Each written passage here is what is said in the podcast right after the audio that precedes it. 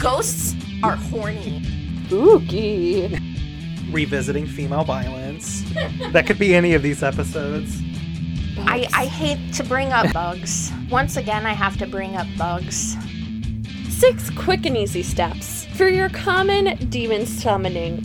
I accept this headcanon. Liberal propaganda. Damn cucks. This is a John Winchester hate zone. Could have had. Killer Optimus Prime and he had to be racist. Fucking racist. Persqueeter. Hi, and welcome to On the Road with Supernatural, the podcast where we watch and discuss Supernatural episode to episode from the beginning. I'm Jasper Graydon, I'm Jordan Graham. And I'm Allie. and we'll be your hosts for this Monster of the Week journey through American folklore and Christian mythology. When you're first meeting people, what is like a big green flag for like you know you're gonna connect with them? Ooh, so for me, it's easy. I knew immediately when you asked the question because my life revolves around TV. So, of course, I'm just going to ask mm-hmm. people what are your favorite TV shows? And if they are just like, I just watch nothing but procedural cop shows all day, probably not going to be super interested in that person as much as if they were like, I really love, you know, niche, weird comedies, or I love cheesy, like WB or CW dramas. I'm like, yes, you appreciate bad storytelling in a fun way. We're gonna get along. what about you, Allie? I think for mine, I am very, like, I want to know you're kind of weird because I feel like we underplay the interesting things about us. So when someone talks about, like, ghosts, childhood traumas, just like anything really out there, I'm immediately in. And sometimes then my next step will be like to throw cunt into the conversation because I love watching people's reactions. Some people respond very differently to that word. Yeah, you definitely did not do that when we met. So No, I was afraid of you, Jasper. You were too cool. What? For I like think I'm like the least cool of any of us. I, like, why do pe- people always think I'm intimidating? I knew was Jasper for like 2 years and I thought Jasper was way too cool to be close friends with, so I was so shy. No, I was just like, Allie is very busy. I'm gonna leave Allie alone. Oh. But we did also meet in a group setting, like playing fucking D and D of all things. So Oh no, the first time I met Jasper, they read my tarot cards. Oh. And it was like basically go have sex, sleep around, have fun. yeah, it was like, you go be a slut. You do it. You're at a like really changeable point in your life. Just go take advantage of that. And let me tell you, Allie really took that advice to heart. Oh yeah. Mm-hmm. oh yeah, she did. Yeah, I was just scared to knock on her door. You do not know who was gonna come out. Mom, if you're listening, this is not true. There was like a rotating. Oh my god, no. I was so intimidated. I was like, Jasper's so interesting and cool. Like, I can never talk to them. I'm just sitting here like with my mouth agape, like, what the fuck? Well, anyway, when I meet people, similarly, I like to know like the weird things that they like. I feel like such a dork saying this on this podcast about the show Supernatural, but I really want them to tell me about what kind of like monsters they like. Like, literally, I want to talk about vampires. Talk to me about vampires. I have so much to say about vampires. yeah, I feel like myths, legends, and true crime are like true crime less so for me. for but, me. but yeah, like really close. Like I just want to talk about weird shit, and Mm-hmm. also like people who like if you're not afraid to communicate to me mm-hmm. that you're really fucking tired and you need to go home, I'm like, oh my god, we're gonna be friends forever. Nice. Today's episode is season two, episode ten, Hunted, the one where Sam gets a quirky sidekick. This episode was written by Raelle Tucker and directed by Rachel Talalay and originally aired on January 11th, 2006. I was immediately intrigued by this cold open mm-hmm. because we have like a therapy session which we've never seen before. But also, I was very interested by the gentleman sitting down. So we find out he's one of the quote unquote special children. Mm-hmm. Very quickly, you can make that assumption. But the way that he's dressed like one of the brothers, Yes, I that was, was- something I noted Yeah. really immediately as well. Even down to like the hairstyling is exactly like Sam.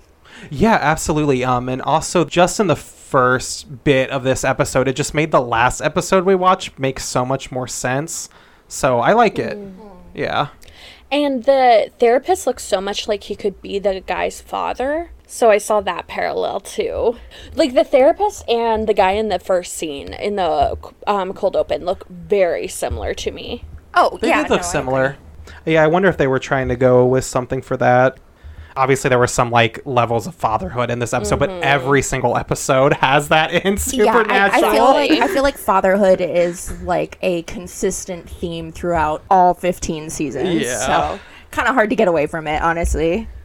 And I love how this immediately draws on intrigue, gives us a little more information, says he's seeing the demon in his dreams, says he was able to kill a cat. Also, he says that he's communicating with the yellow-eyed mm-hmm. demon, yes. which We haven't is seen more that. than what's going on with Sam. Yeah. And then immediately basically have the stabbing scene too. So Yeah, something I really liked about this cold open is the pacing of it. I feel like mm-hmm. there's a very gradual build, and that's reflected in their song choice as well. White Rabbit. Yep, by Jefferson Airplane. White Rabbit. And the thing with that song is that the key moves up a half step mm-hmm. multiple times in the bit that they used. So it really ramps up the tension as the guy reveals more about himself and the things he's done. But then as it's like night and he's reaching for his car and then he gets killed. Mm-hmm. I just thought it was really, really excellent. And like because it starts out so calm instead of starting out in this like frantic an- anticipatory sort of emotion that we're normally in with mm-hmm. these cold opens because we're expecting something to happen. Yeah, it's it's just like really different from usual and I enjoyed the change of pace. And it was really well done. It was kind of seamless, honestly. Mm-hmm. Yeah, for sure. I did find the transition into like that emotional cliffhanger from the previous episode a little clunky. I Yeah. agree. but I think that's just going to happen when mm-hmm. you insert a cold open like that in front of a cliffhanger. So, like like yeah. normally with cliffhangers, the next episode is going to start right at that same mm-hmm. moment where it left off. But it didn't do that here, so it was a little a little weird. I get why they did it because the show, like mm-hmm. every episode, has to have some kind of cold open. Well, except for season 1 episode 22 Devil's Trap Yeah. Mm-hmm. and season 2 episode 1. Yeah, so mm. they just don't like to deviate too often. But I was thinking, I'm like, what if we started with the cliffhanger? We got the information that Dean is worried about Sam possibly becoming a killer. Then we cut to the therapy session where we learn a special child mm-hmm. is torturing his cat. Like, to me, that would have made more sense narratively. Yeah. But I don't know. I'm all for nonlinear Yeah, plot. me too. lines and like revelations and stuff. I actually prefer that a lot of Yeah. the time because you can play more with audience expectations that way. And they do that so much here anyway. Uh-huh. With the vision. So it would make sense to start out there and then go to this man. Yeah. Yeah. I think, you know, it was just a matter of finding a rhythm that felt consistent with the rest of the series. It would have really stood out if they did it the other way. So, Yeah. but it is what it is. It's fine. True. What did you think of that scene, Jordan, where Dean reveals his big secret that he's been keeping close to his chest? I was excited. Um, because like we had kind of known uh, that the talk was going to be about. Obviously, we've constantly heard, which they even like kind of play on that he needs to protect Sam, but Yeah. then to subvert it and be like, if you can't protect him, you have to kill him. Right. And I was like, wow, I hate John. That was my immediate reaction, but Right. Consistency, I guess, is what that show was aiming for in that case. But no, I thought it was really well done. I was not expecting that, mm-hmm. to be honest. I love this interaction because we don't see Sam flip out too much. Like he mm-hmm. does flip out every now and again, but he's just so mad. he's Yeah. so mad. I think it was really well acted by both of them too. Yeah. Sometimes it feels a little more more stilted at the start of the show, but this one was really well done and I love when they get in their emotions and it's kind of that point where like no one can fix it. I love seeing that so well represented. Right. Yeah, and also immediately Sam makes a reference to going to the dark side, and I'm like, oh, Now Sam's making the pop culture references in this episode, and that's a continued theme. Right. Dean doesn't make any. Mm-hmm. I'm like, so it's we know it's gonna be a Sam episode. I love how you have this test that immediately tells us. yes. And then I love how after this high emotion scene, like we finally found out what John had been talking about. We see Sam kind of like rebel and go on his own, and this is something we're definitely not familiar with. And I love how the buildup wasn't just this is revealed and then they keep driving together because that seems like impractical. So I love that it did cause something to change. Yeah, my first thought in this scene is to think of episode 11, season 1, Scarecrow.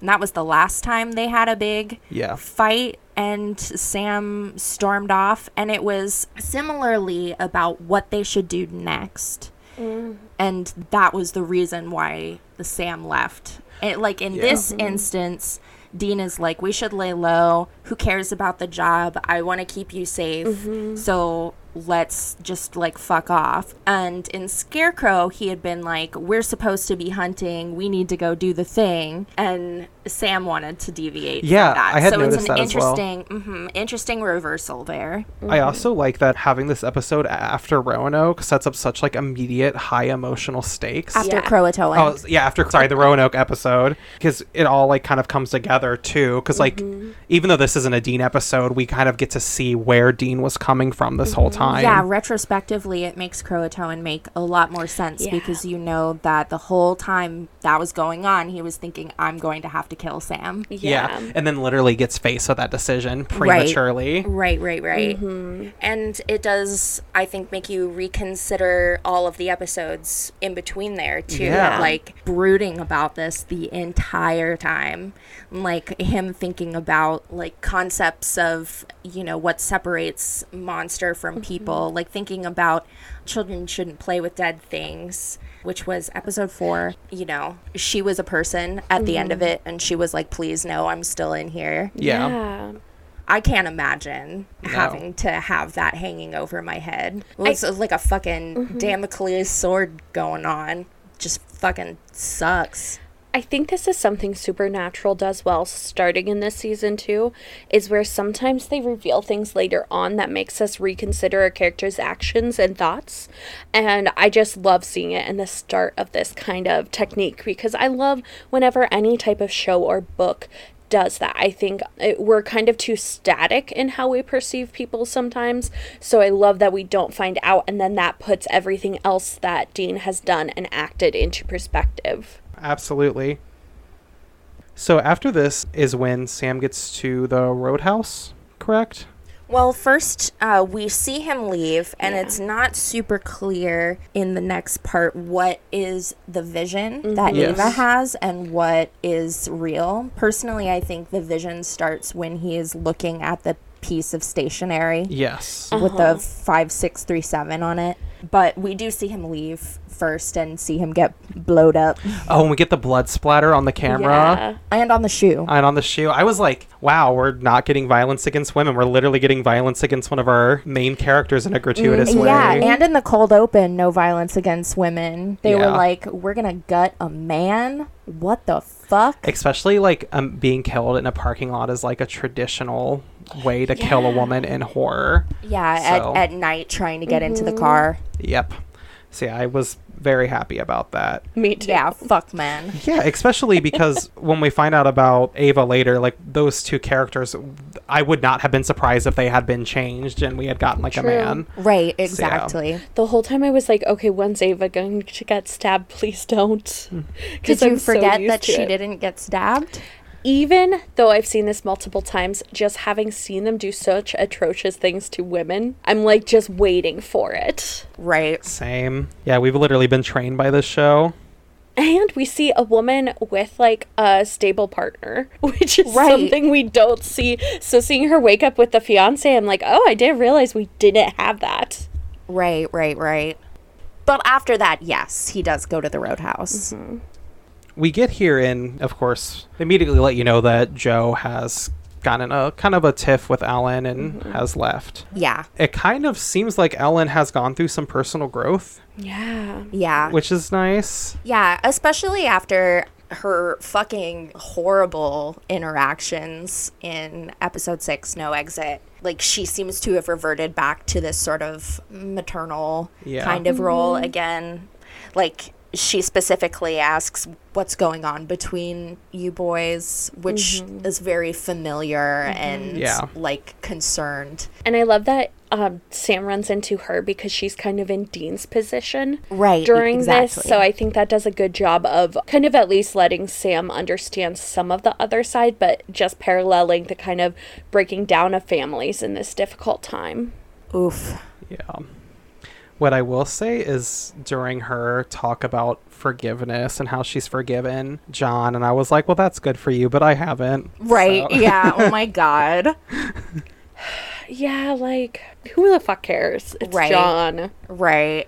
I mean, I will say forgiving people who have done you wrong mm-hmm. is good for you because then you're not spending energy hating that person but Especially like someone who's dead. right but like for me John will forever be that fucking bitch who was an asshole to my friend, you know? Like everybody knows that mm-hmm. person like their friend has like forgiven their horrible ex who cheated on them or something or like Yeah. their abusive parent in like in this case and they're mm-hmm. like, you know, I've just moved on, but you're their friend, so you're going to hate them forever. Yeah, That's- absolutely. And to me, I'm like, ugh, can we get less John centered?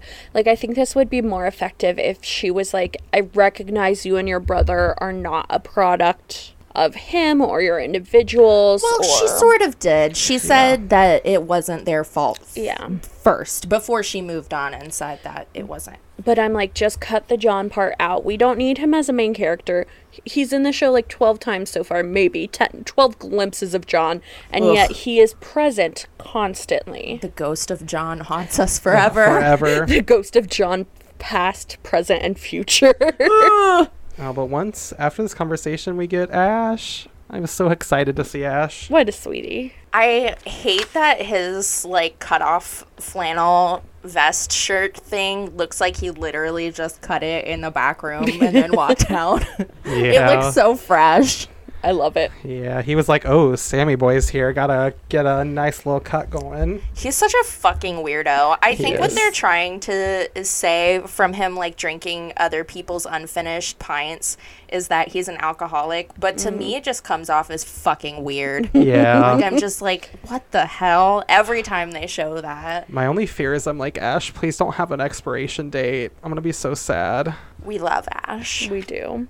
So when Ash comes out and delivers the information about the special children and has like four names. I love that after all of this hype about this like pattern with like the moms, he's like, mm-hmm. there's literally just four of you that fit this, by the way. Yeah, and like we've already met two, including Sam, and then like, oh, one's dead. Yeah. The only one left just died, by the way. And I had like a thought. I'm like, what about when they fought the yellow eyed demon? Was it in, in season one or season two when he was trying to make new children? Yeah, in season one. Yeah. I'm like, are they not looking for those patterns on like that day? Were there other new children? I don't know. It just feels like an oversight, but maybe it'll come back. I'm I'm not the genius redneck. What do I know? I love when Sam is leaving and Ellen is like, "Well, I'm going to have to tell Dean where you are." And he's just like, "Ugh, Dean can't protect me from finding out about my identity." Ellen. oh goodness. It's so hammy to me, but I also love it. It feels to me like the emotions when you're in middle school and you're like, I know I'm being ridiculous, but I'm going to continue being ridiculous because I feel this way. Right. I think for me, it's not necessarily something you have to do by yourself either. Yeah. Yeah. And I I think like most of that decision making is just him being mad at Dean from mm-hmm. keeping Yep. a secret. Which, like, also fair. Yeah, no, absolutely fair. Absolutely. I would be fucking pissed in his shoes. Like, holy shit. so I love when they split the party. So I was Yes. really excited. No, Don't split the party. It's always a bad idea. and I'm pretty sure when Sam's leaving the roadhouse, they're playing Muse in the background. Were they? I'm almost positive. And I totally can see Sam going through his sad boy phase here and just listening to Muse on I guess blast. this would have been like right after Knights of Cydonia came out, so mm-hmm. that makes oh my sense. god, would it have been? I think so. Yeah. I, I can look it don't know. Was that album was that that late? 2006. Oh. Oh. Oh wow. Jesus. So yeah, maybe. Mm-hmm. So yeah, Sam went and bought the new Muse album and was jamming out in his car ride. Mm-hmm. Oh my god. I think at some point, I don't know what year, but Jared Padalecki did say that like Sam would listen to sad boy music. I think he specifically mentioned Death Cab for Cutie. Oh my so, God. like Goodness. Oh, it's true. He's correct. do I still listen to that sad boy music? Yes, at least once a month. wow. To be fair though, I occasionally do too. I'm a Cancer rising. Don't at me. Okay, I won't. And then Sam goes to see the father of the other special child who had died. Yeah, fun fact, mm-hmm. that actor He looks familiar. he does look familiar.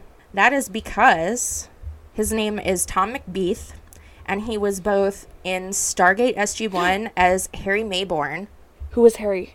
Mayborn was a guy who got up in their, their grill a bunch and messed up stuff, and there Yes. was shit with the Russians and He was whatever. a dick. yes, he was. But he was also in Riverdale as Smithers, Oh goodness. I'm glad he's still. who was uh, Veronica's butler. So Yeah. Get your money, He's guy. still out there doing it. Oh my gosh. Yeah. Yeah, I always wanted to bitch slap him. Maybourne? Yes. Yeah, he's annoying. I was a Stargate nerd. I went to a convention in fifth grade. Oh my god, a convention. I met Daniel Jackson and Teal'c. Like I was huge. Wait, shut up. Do you have a picture? I did. Yeah, I lost Do you it. still? Oh no, you lost uh-huh. it. But sorry, as soon as you say Stargate, I'm in. Sorry, Teal'c is my fave. he is even funnier Fucking- in I life. fucking love Teal'c. fucking iconic. Yes. I love when they go to Earth and his Earth disguise is putting on a weird hat. oh my god. It's my favorite fucking thing ever. Him and O'Neill are boyfriends, by the way. no. Mm. They are. Watch those episodes where they're just hanging out on Earth. They're boyfriends. I I was a child. I cannot comment. I'm just saying. I've watched I this shipped recently. him and the woman because I've always been in love with that actress. Ah, the But- comp pet got ya. So But- you're just using Teal- Teal'c as a stand-in for yourself. Yeah, I've always been in. Lo- well, no, I'm using both of them, O'Neill and um, what's her name, Carter, because I Amanda had tapping. weird crushes on both of them, and this also explains a Oh, lot. so you just want to be in a sandwich. I see. Yeah, Allie's like, let me in your relationship. Allie is really horny today. She was talking all about toe sucking before this started, so I'm gonna apologize for her. Jordan was talking about this and pushing it on me. It's okay, Allie. We accept you. Yeah. I don't. I don't like this. No. but anyway, So we yeah, he's talking to his father, doing his usual asking questions and asks to see his room. It's a lot gentler and smoother when it's just Sam. Yeah. yes. Good for you, Sam. Because this is so similar to that scene in Children Shouldn't Play with Dead Things where they pretend to be a friend of the deceased. Oh my gosh. and we all remember how that went. Yeah. Oh goodness. I also think they do a good job of portraying that this is a guy who doesn't have connections or like people who understand what he's going through. So he very much is self isolating. There's implied depression and mental illness. I think they did a really good job of kind of showing just briefly what that situation would force on you. Like what would have happened to Sam if he didn't have people who understood. Right. Once again, emphasizing that it's his experience having Dean to lean on all the time Yes. and to support him that separates him from the other special children. And- Exactly. yeah, and prevents him from going down this other path. It's like the Buffy faith paradox. Yes. Gosh, we we had this pause like looking, like I was standing in front of the TV. We were looking at those books for Oh any my like God, we secret were, like- messages. We were like, mm-hmm. what does the book selection on his shelf mean about his character? Which Stephen King book is that actually? That's what this show is doing to us. I was like to the point where I was like, could we look up early 2000s dust jackets? Oh and then my I'm like, this is not worth. No. One of my favorite things is having a really weird fucking thing hidden just beyond. Like they're looking through the room and then you move the clothes in the closet and it's like, what the actual fuck? Like this is alarming. Right. I wonder if his dad had seen that. That's my first thought. Like, does your daddy know you're making weird magazine collages on the wall of your closet? that must be that their pop art they were talking about. I love Andy Warhol. I don't. I hate. I really don't like Andy Warhol. Yeah, me neither. I do love that collage though. Mm-hmm. Uh, It's like so freaky. It's very jarring. Yeah. It is. Yeah. Yeah. I've worked in like mental health places too, and it feels like the level of weird that could totally be something someone experiencing a psychotic break would do, or something that would validly be like an actual thing. Like, we know this kid is not quote unquote crazy. Like, we know he's actually speaking to this demon. So, I, I love how it's not too far and it's like just enough of a thing to freak you out. So the next scene, we get a little jump scare because this is when Sam is going to enter his hotel room. Correct? Oh yeah. They're like setting you up to think he's being followed, Yeah. but then it's just Lil Ava. Little Ava. I do want to talk about the hotel real quick Go for it. because Louvros is often represent mystery. And it really does feel like they come together in this partnership that's all about solving this mystery together. And it's a really cute little duo. Like, Ava is such a queen. I love her. She's so cute. Yeah. Um, that actress, by the way, is Katharine Isabelle. Is that really her last name? Well, whatever. She played Ginger in Ginger Snaps, and she was also Margot Verger in Hannibal, and she's Vera Stone in The Order. I just found that out today and can't get over it. She has only gotten hotter. Oh, absolutely. Yes. Because if you watch Ginger Snaps, she's obviously younger. She looks kind of awkward in that movie, and I love Right. that movie. But um, no, she is a smoke show now. That's why I didn't recognize her. I think She's they. got a lot of baby fat in this still. Yeah. yeah, and the haircut they had her in makes her look very cute. While in the order, she's like fucking gorgeous. Oh yeah, like the sleek, straight Black. hair. Well, they Yeah. also dress her to look tall and powerful in the order as well. It works. Yeah. but I really love when this show, shows in general, will take actors or actresses from the genre. Mm-hmm. Because, like, she's a genre actor. So, like, Right. it's fun. Right. Yeah. Like the other things I've listed, Hannibal and The Order and Ginger mm-hmm. Snaps, they're all within that horror sci-fi realm. Yeah, exactly. kind of campy, fun. Yeah. Right.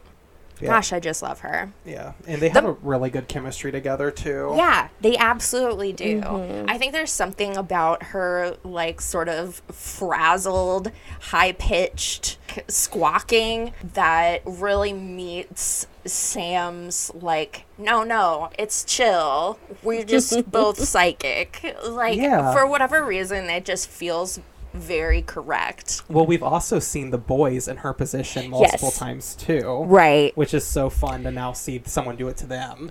And that's what we've talked about a lot is when we see the boys act and stuff, um, we know they're professionals, but we like ask ourselves like are they really but we get her doing these things and she's so bad at them Right. so it does lend more credibility to how the boys act but it's also so fun just to see this like bubbly actress throw herself Right. into it Yeah. And it's interesting to look at in comparison to like episode seven, The Usual Suspects, where they were dealing with the mm-hmm. detective too. Yeah. And that's someone who is a professional who gets to see from her perspective looking mm-hmm. into what they're doing in a similar way. But it still sort of has that same feel, Yeah. like in terms of how uh, Sam's professionalism comes off mm-hmm. in the motel, that was like a crazy ass motel. Can I just say there was like a fucking china cupboard Yeah. and like a pitcher on there. There were like those um, blue and white porcelain display plates going on. I was like, why? they haven't had a single standard looking hotel or motel and this whole ass show i feel like they rent out motels to shoot in and they come in and they're like this is all wrong grab the moose head like I mean, that's not it at all, but I love that theory. To um, me, every single one of them looks like a motel that peaked 20 years ago and was really cool 20 years ago and now is just really fucking weird. But I love that vibe. No, I love the vibe too, and it sets them up to be able to do whatever they want visually and, you know, not have us think twice about it. I Yeah. thought it was really interesting to go from the scene with the yellow eye collage in the mm-hmm. closet to inside of this motel where there's the circular blue shapes all over the mm-hmm. wall. I don't know if that was like an intentional thing, but I was like thinking about eyes i still wish when I were looked at it. because both sam and ava have green eyes Yeah. Hmm. Hmm. I did like the yellow sign outside and the first time like we see Ava like before she comes into the scene.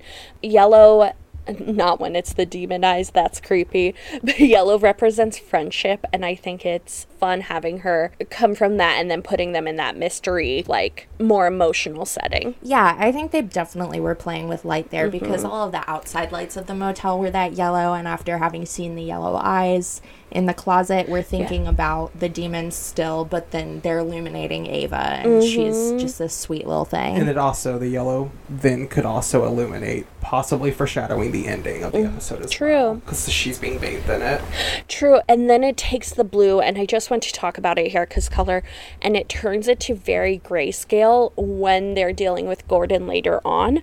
And I thought this was actually a good use, and I think, especially with the colors representing other things, I think the grayscale could be representative of how they're all in a morally gray area where there is no like clear right or wrong. So I thought that was a good transition to then use gray for the later part of the episode. Right. No, I totally agree.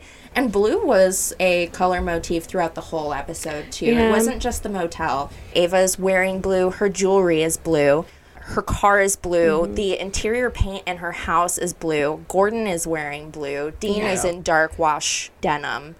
Like, mm-hmm. it's the whole episode. And even in the cold open, we get a very long shot of the psychiatrist through the blue light of mm. the fish tank. And I'm just like, blue, blue, blue, everything's blue. It's a sad boy episode. Yeah, it, I mean, it is, it can be mm-hmm. associated with like sadness, but it also can be associated with like intuition mm-hmm. Yeah. and like loyalty is mm-hmm. another one, faith also, and wisdom is the other big one. And I, I can see all of those things Yeah. going on in this episode. So it's kind of funny because the next scene is when we got the phone call where Dean is calling Ellen, and we're I like- love this scene. Me Yeah. too. It's such a good scene, especially because like we were talking about like oh growth, and then she's like, even though going to rescue Jo mm-hmm. is what hurt her relationship with Jo, she still thinks like Dean is in the right. Yeah. Yeah. Doing the same. And I love how she sets us up to be like, oh, come on, just give the info. And then she's like, but you know what? I don't give a fuck. Right, right. Like she was saying, like, oh, well, you know, I said I wasn't going to, but here you go. Mm-hmm.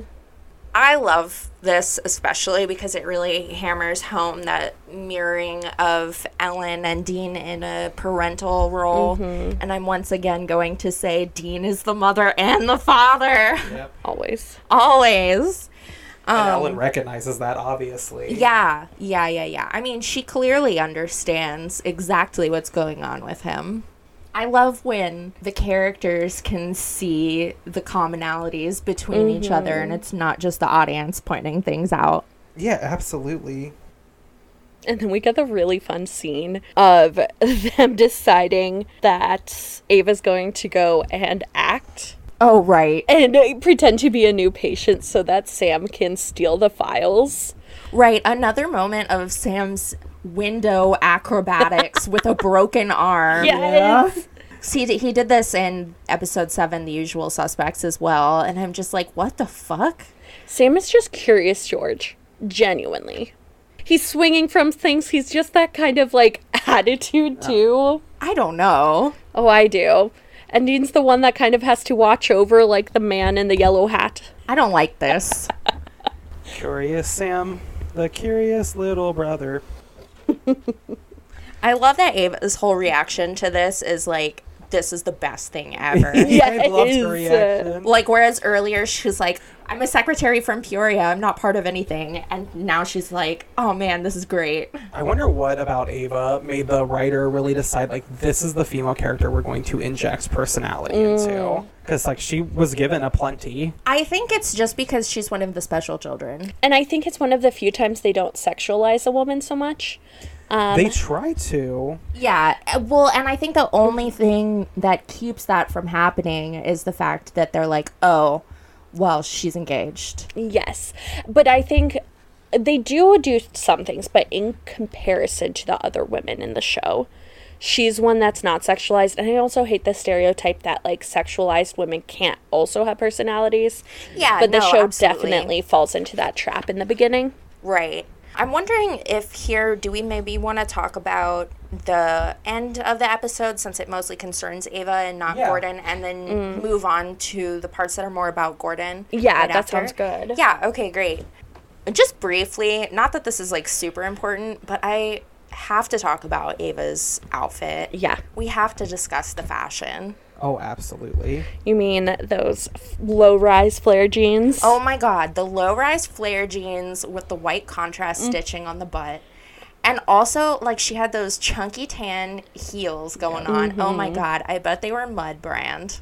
I just was like, she looks like she's dressed from Old Navy, but she she picks the best things from Old Navy. Right, absolutely. Yeah. I love the lace tank top, V neck shirt, tight fitting blazer, and Oh then God. necklaces. Like the layering then. The layering was oh. off the chain. The only thing she was missing was that giant stretchy belt that you would Oh put my over the God. Oh tank. Oh my god. True. Oh my god. Yeah. And hey, No, but she- I love I loved the cami. The innerwear's Mm-hmm. outerwear I'm always gonna have a soft spot for. Mm-hmm. And with the with the short blazer because it was cut so short. Like Yeah. like did not go all the way down to the hip. It had like a princess sleeve going on on Mm-hmm. it. I just thought, you know, she's so cute. Of course she would wear like a fucking princess sleeve, you know? Yeah. yeah. I was really shocked that they didn't do that thing that the show likes to do, and like when she's helping Sam out, they didn't put her in like a little leather jacket. Right. they love doing that. That's true. what did we make of that scene where they go into Ava's home? I was a little saddened just because I was like, you're finally going to give us like a nice woman, mm-hmm. I, like a well written woman who has like tons of personality. She has like her own will. She does what she wants to do. She has her own mission. And mm-hmm. then it turns out that like, it was like when we were talking about the yellow lighting. That's kind of like how I read into it when she was mm-hmm. bathed in yellow when we first saw her. I was like, oh, I wonder if she's like already kind of succumbed to the hmm. yellow eye demon. That's interesting. And to be fair, I have not seen past this, so they might subvert this. She may not actually end up being the murderer. It was cool, but at the same time, it was a little sad. I was like, oh, so if they're not the victim, they have to be the villain. That's like the only two modes women get in this show. but it was a cool scene mm-hmm. in general, though. I see your thoughts and I understand like the trouble with how they portray women. I did really like this twist because we got to know Ava and we got to see her as such like a positive person that's kind of like how did on the drive home she change? And that question of like could Sam then change like this as well? And like what does that mean for these children? Like are they destined? And just leaving that so up in the air of are they destined to be terrible or are they kind of destined to be victims and after getting to know her i thought was really effective and really leaves us like what the fuck is going to happen to sam Right, especially because they don't actually tell you what's happened to mm-hmm. Ava. Yeah.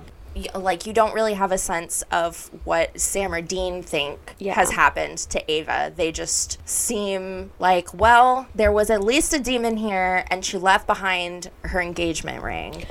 I would say we get a hint of what Sam and Dean both think because of the products they find. And Dean's the one who finds the sulfur. So I would say with him, he's more likely to think that it's a demon that caused this.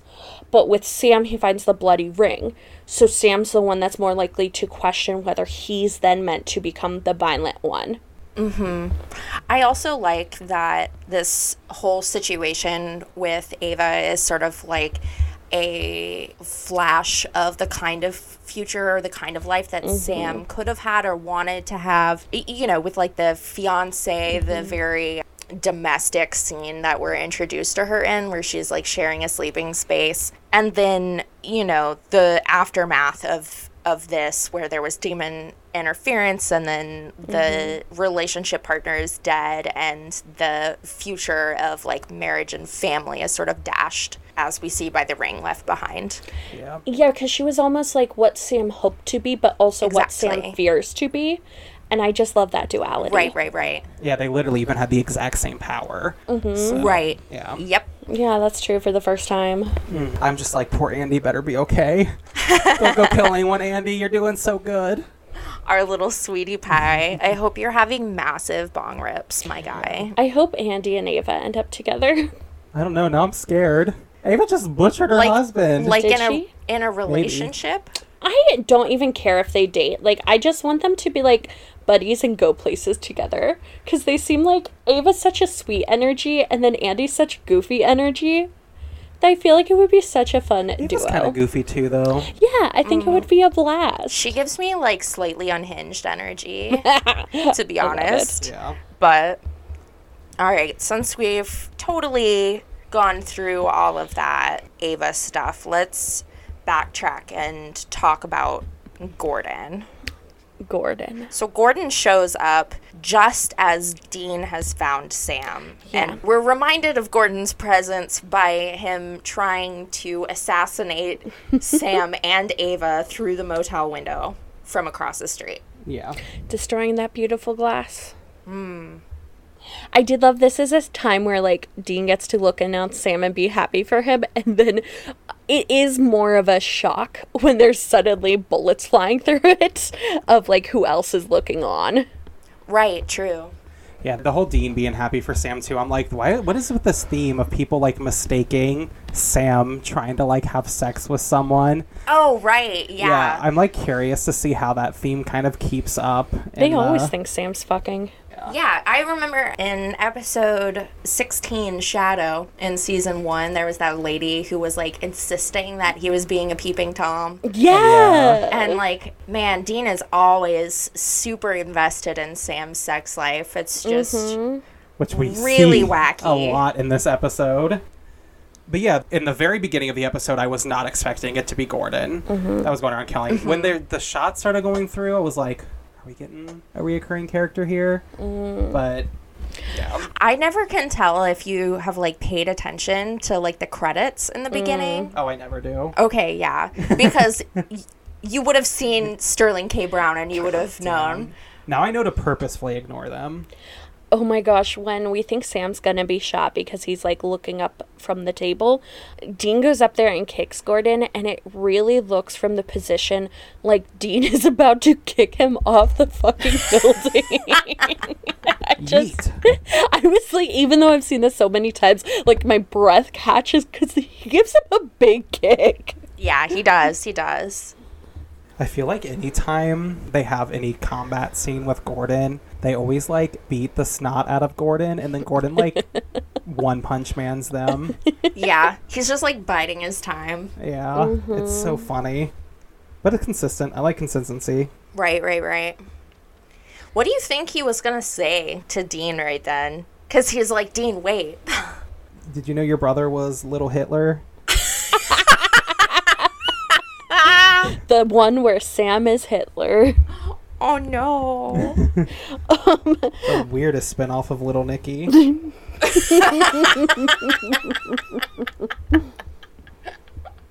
I think he's basically going to say what he says later, where he's like, This isn't personal. I'm not a killer, Dean, which we've gotten that rhetoric before. But then he goes on to say, like, I'm a hunter and your brother is fair game. Oh. Thanks for writing that down, Allie. I just the whole time jotted down what Gordon says because he has some like wild lines. Everything that comes out of his mouth is like a line, like Yes. capital L. He's very efficient in his his speaking. And we get a lot from him too. Like we get a lot of understanding of how other people see Sam and what the mm-hmm. special children might become. He says demons have soldiers to fight for them in war. They're psychic, so they're not full humans. And then we also get the other exposition of you got your roadhouse connections, I've got mine. Bum bum bum. Like I feel like maybe it's like from all the English classes I've taken, but in the background after he says something, I hear like snaps after each line. Yeah, so he ends up ferrying Dean away, and then we get Ava and Oh, that's so fun on the roof. yeah. on Oh the my roof. gosh. And- Who are you? Who are you? I just watch a lot of TJ Hooker. See, I guess like uh, Sam, main character energy, he gets all of the like pop culture references in this episode. Uh huh. It's so cute. I feel like he's like so awkward, like on top of that roof. I'm not totally sure why he doesn't just go ahead and like tell her yeah. what's going on because he's already sort of been like, uh, well, I have death premonitions, and by the way, there's this yellow-eyed demon. It seems like the first person you would tell is the other psychic going through the same yeah, thing. but it is kind of it's funny to watch him muddle through Yeah. trying to not exactly tell her everything. Just like, oh, I watch a lot of this old detective show, and like, oh yeah, like we have secret codes for each other because that's just normal. Yeah. Long story. I kind of wonder a little bit if it's an urgency thing too. If like maybe he's just like, I have to rescue Dean. I don't have time to explain to someone my whole world. Right. I thing. I interpreted it mostly as like we had mentioned earlier, Ava's kind of like this projection of a future he mm-hmm. had wanted Yeah. and there might be like impetus to mm-hmm. shield her from that. Oh, absolutely. That's a good point. And I thought of it that way, but I think Jordan, the one part that connects with that would be that this is the first time there he's like insistent on catching up later and the phone call. And I know that's so we can find the fiance, but it also feels like maybe when he has time, he could go into it. Yeah. I think he is genuinely trying to make mm-hmm. connection with Yeah. people. Mm-hmm. That's something that Sam specifically has mentioned as being important in his life. Uh, I remember in season one, episode mm-hmm. six, Skin, he specifically talks about trying to stay in touch with his college friends. And we know at this point he doesn't do that anymore. Yeah. But, Yeah. you know. I think he deliberately reaches out to people much for more sure. than Dean does. But this is the first time, like with Andy, he didn't say. True, true, true, true. So I- I feel like that leads it into the potential of maybe he would have. Right. If he had known, Yeah. yeah, if he had known about what their dad said. Mm hmm. One line I just have to get out of the way. When Dean says that Sam even feels guilty for watching porn, Uh huh. all I can imagine is Dean dressing up as a priest and being in the other side of the confessional booth while Sammy goes and confesses. And this is how Dean knows that. And it totally feels like hijinks shit that Dean would pull against his brother. Seems like a really weird fanfic. But I wanted it Like so s- badly. in their in their teen years when their dad dumps them to stay with Father Pastor Jim Slim. yes. Jim Perfect Slim. timing. And now he knows. The only thing Incredible. that like, uh, really stood up to me about that line was he said that, and then later he's like, "We can go to Ams- Amsterdam." Where like I hear they don't serve coffee. I'm like, your brother is too embarrassed to look at porn. and You think he's gonna go like purchase time with sex workers in Amsterdam? Okay, but those are the best people to go with and watch them be uncomfortable. Allie knows from personal experience. That's where she goes to suck toes. I've definitely been to a strip club with like really awkward friends and just the entire time watched those friends. I thought they were referring to like coffee shops as in where you go to buy weed. Oh, I was thinking alcohol. We're all thinking different, but I thought also like Amsterdam, Amsterdam coffee sex. shops. That's like that's like a weed thing. Oh. Yeah, you're probably correct. I, yeah. Yeah. I thought they were making another stoner Dean joke there. Oh. And I'm like, he's trying to get Sam fucked. but he always is. he always That's is. true. I mean, That's you're not, even wrong. reading between the lines. That's usually reading the lines. Yeah, that's just the lines. because th- this would be Dean. He would go and he would like really pressure Yeah. Sam into buying time with a woman, and then when it's Dean's turn, he'd be like, "Oh no, I'm good." Like that's how I would see this interaction going. I love that.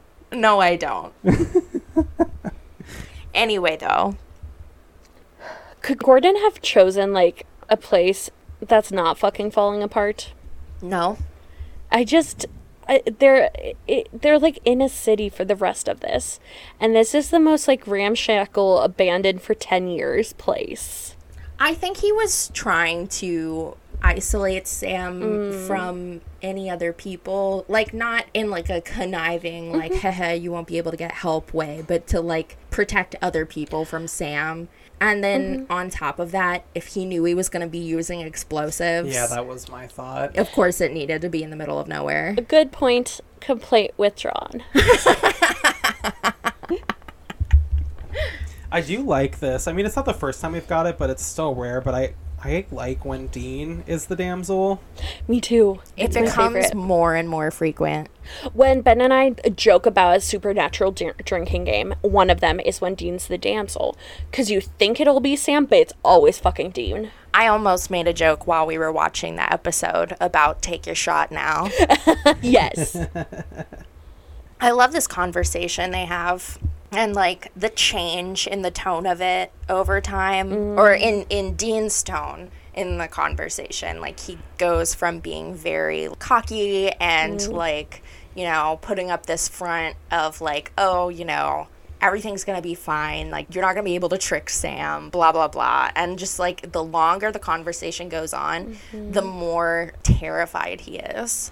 Yeah, Gordon's very intense. he is intense. Yeah. I think his calmness here is much more scary than Yes. his aggression in episode three, Bloodlust. Yeah. Yeah. I think Gordon is a really good foil to Dean. Yes, I do too. And especially, not only is he a foil, but he also parallels his father, mm-hmm. Which they're a little more like off the cuffin in this episode. Because Gordon inadvertently brings up the conversation without realizing. Well, and Gordon purposely brings up their father. He says, like, your dad would do this. Are you not the man he is? Oh, I love that moment because good. like mm-hmm. Dean is just so fucking pissed. Yeah. And like it's not clear if he's pissed because he's like, no, of course not, or like, how dare you bring up my dad, or like any of the other stuff. But for me, that moment it just feels like no, he's not his mm-hmm. dad. That's the whole Yeah. that's the whole mm-hmm. point. Is that he's better than John. yes.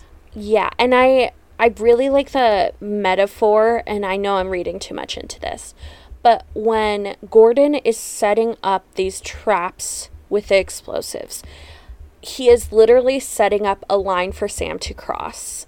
And so it really feels and brings up the question like are these people really monsters or are like we making them cross that line? Right, right, are right. are we turning them into something more and like would they be this on their own which is a question that doesn't have an answer at least for a very long time in this Right, right. Yeah, no, I don't think you're reading too much into mm-hmm. it. I think that's exactly what happens. And then, mm-hmm. as a less literal line to mm-hmm. cross, Sam decides twice in a row not to kill Gordon. true Yes. Yeah. And we also know that he went in fully expecting not to kill Gordon. yes had, like, right, a full plan. Right, right, exactly. about their rough and tumble fight though What about the fight? i really want the home renovation show where when they're doing the tear out all they do is to have two men who need to get their aggression out go in and just fight each other because like he flies through one of the walls I like, love that. That would be such a good version of a home renovation show. I love that. I would never watch more than one episode, but I would be really True. into the one episode that I watched. Sam did good though. He did it all without Mm-hmm. shoes, and Gordon's a t- tough fighter. yeah. Gordon is like fucking rough too. He doesn't hold anything back. No. I wanted to shout out a really great shot during all of this.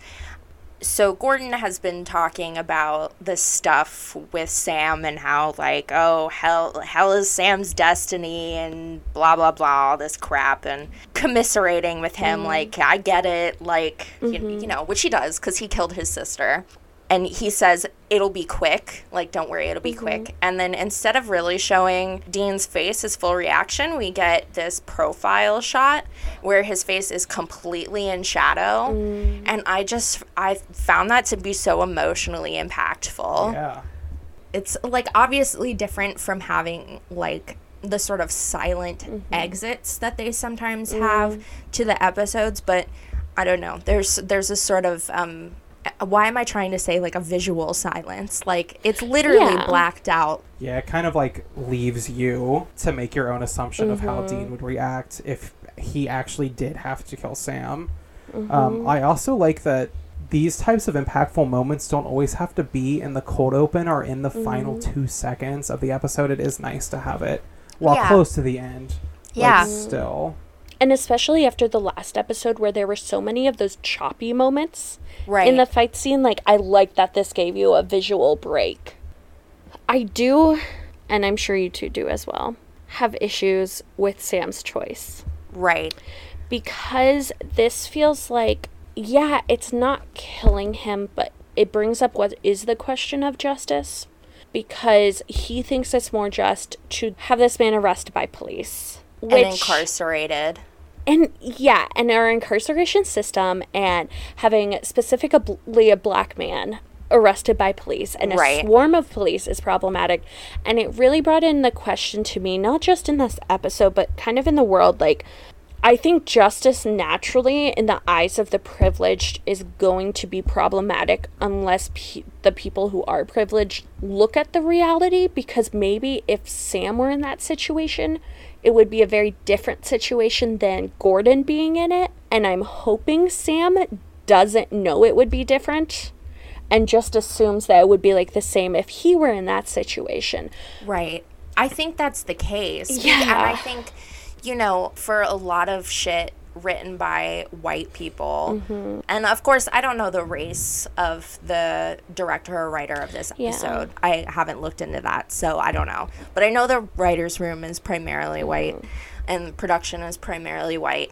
You know, I think there is a certain amount of ignorance that a lot Mm-hmm. of white people have of the reality of what interactions with police actually look like when you are Mm-hmm. not a white person. So I think that it's not just that Sam maybe doesn't understand that this situation Mm-hmm. actually is as lethal as Yeah. just shooting Gordon in the Yeah. face. It's also the people in charge of making this Mm-hmm. show. Yeah, it was like a very calm arrest. Yes. Yeah, Yes. especially since Gordon's running around, guns blazing, Yeah. literally. Yeah. And then they find all the unregistered weapons in his car. I can tell you what, I, and I'm glad they didn't do this. Yeah. In real life, he just would have been killed immediately. Yeah. And, uh, you know, how is that any better, Mm-hmm. first off? And second off, I do want to reiterate, I'm really glad that they didn't show that. See, that was kind of my thought because I, I I do get what you're saying and I agree, but like, what do you do? Like, how do you Yeah. solve? Yeah, I don't know. Yeah. I don't know. I think if it were me, Mm-hmm. I would probably try and find some kind of Deus Ex Machina Yeah. solution, but I still don't like that.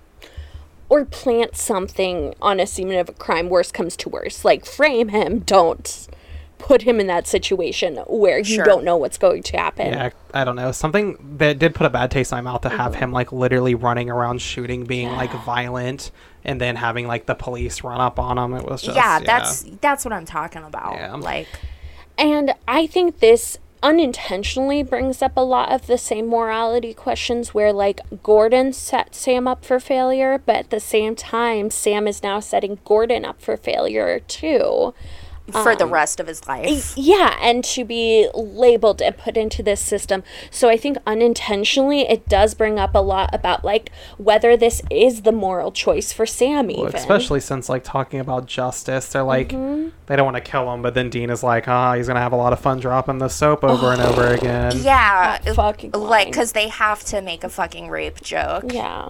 And like with Dean's lines, assuming that he's experienced something similar to like it doesn't make it better. No. It just makes it all a worse situation for this joke.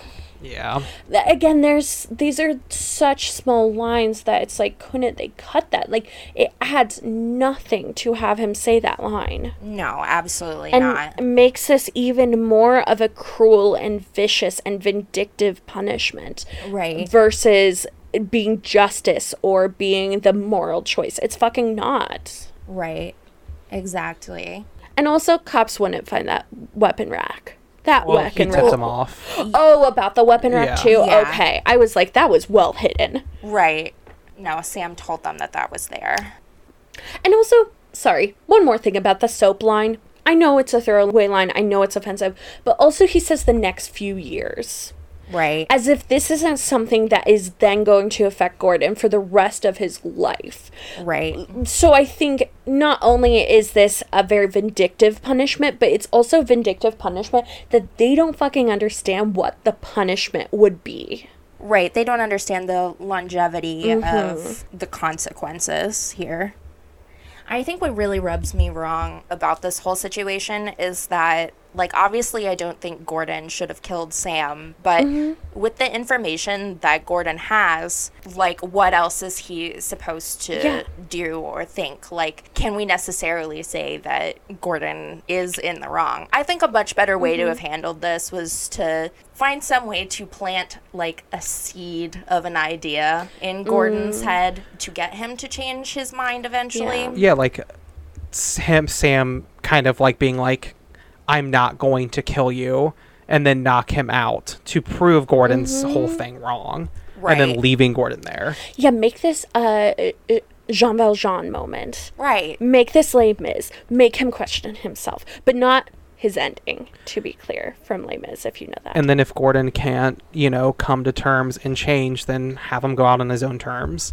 Right. Like, yeah, there's definitely yeah. other ways. Yeah, for sure. And I think it is a good moral question because, like, uh, Uh, we don't know if Gordon's wrong. We don't. He might be doing the right thing for the world. Especially like we saw the last episode where they reference Roanoke, like that's like an apocalyptic level threat right. that he's trying to prevent. So, yeah, you you're correct.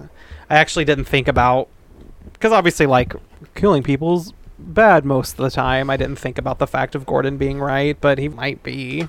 Mm-hmm. They have their little we're unpacking our feelings in the car moment early instead of right at the end of the episode. It's before they mm. go to Ava's home. And I I love Dean's little tirade that he goes on, like screw the job. Yeah. that. Like I'm sick of the job and I don't believe in destiny and all this stuff. And I think like Sam does call him out and specifically says, "Well, you don't believe in my destiny." But also, I think he isn't just projecting No, in not that at all. moment. Mm-hmm. He's like, "Fuck this." Like literally fuck it. Well, I think too it also proves like because they've kind of shown throughout the series that like to Dean, hunting is the most important thing. Mm-hmm. But this scene is telling us it's no, Sam is the most important thing. Yeah. I love that. I know. He would give up hunting for nothing except his brother. Like, that is a very sweet message. Yeah. Even though he hates hunting for himself True. personally, as he said in the previous episode, he would keep doing it because he feels mm-hmm. morally obligated to do it. Yep. But not if it's going to cause harm to his brother. Yeah. I just love them so much. Mm-hmm. Especially because too like they have that scene, and then when he, we get like the call from Ellen about the information too, we see there are literally a plethora of hunters. Yes. Right. So really, with that information, it's not up to Dean and Sam. Like maybe, They're Eh. not the only two assholes. yeah, they're not the only two assholes. like you thought. So they could reasonably quit. Yeah. But at this point, now it's personal for Yeah. Sam. To call back too to what Gordon was saying too about his father and Dean being like, "No, I'm not my father." Part of that might be he no longer feels the need to carry his father's mm-hmm. legacy. Mm-hmm. Mm-hmm. So Well, and I think whatever importance filling his father's shoes had to him was damaged irreparably by his father telling him that he might have to kill Sam. Yep. Mm-hmm. After his whole life has been built around, you have to protect Sam. Yep.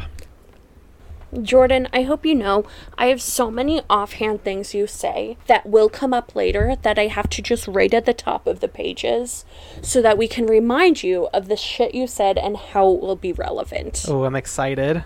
You say some fucking off the wall shit. Yes. Are we ready for the fanfic? well, turns out my dumbass did not pick out a fanfic for this one. Ooh, time for Us to write one. Supernatural X Inuyasha. Oh my fucking god. Do you want me to just throw out a random rec? Yeah, do it. I love that. You can tell us Okay. one of your favorites if you want to Yeah. call someone out. Do do do. call someone out I'm uh, I'm calling you out. This Calling is a you call out. out. of support. of support. Support. Can it be one about toes? No. Allie, you're gonna be that person who like makes a joke about a kink so many times that it's not a joke anymore. Yeah, I'm gonna gaslight you into having a foot fetish. I refuse.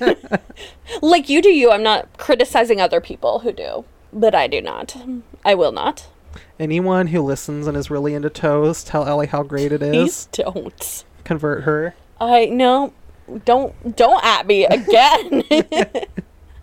Okay, so today I am suggesting you give this fic called Reverie a read. Mm-hmm. It's by Ailey Kindara. That's A E L I underscore Kindara, spelled like it sounds.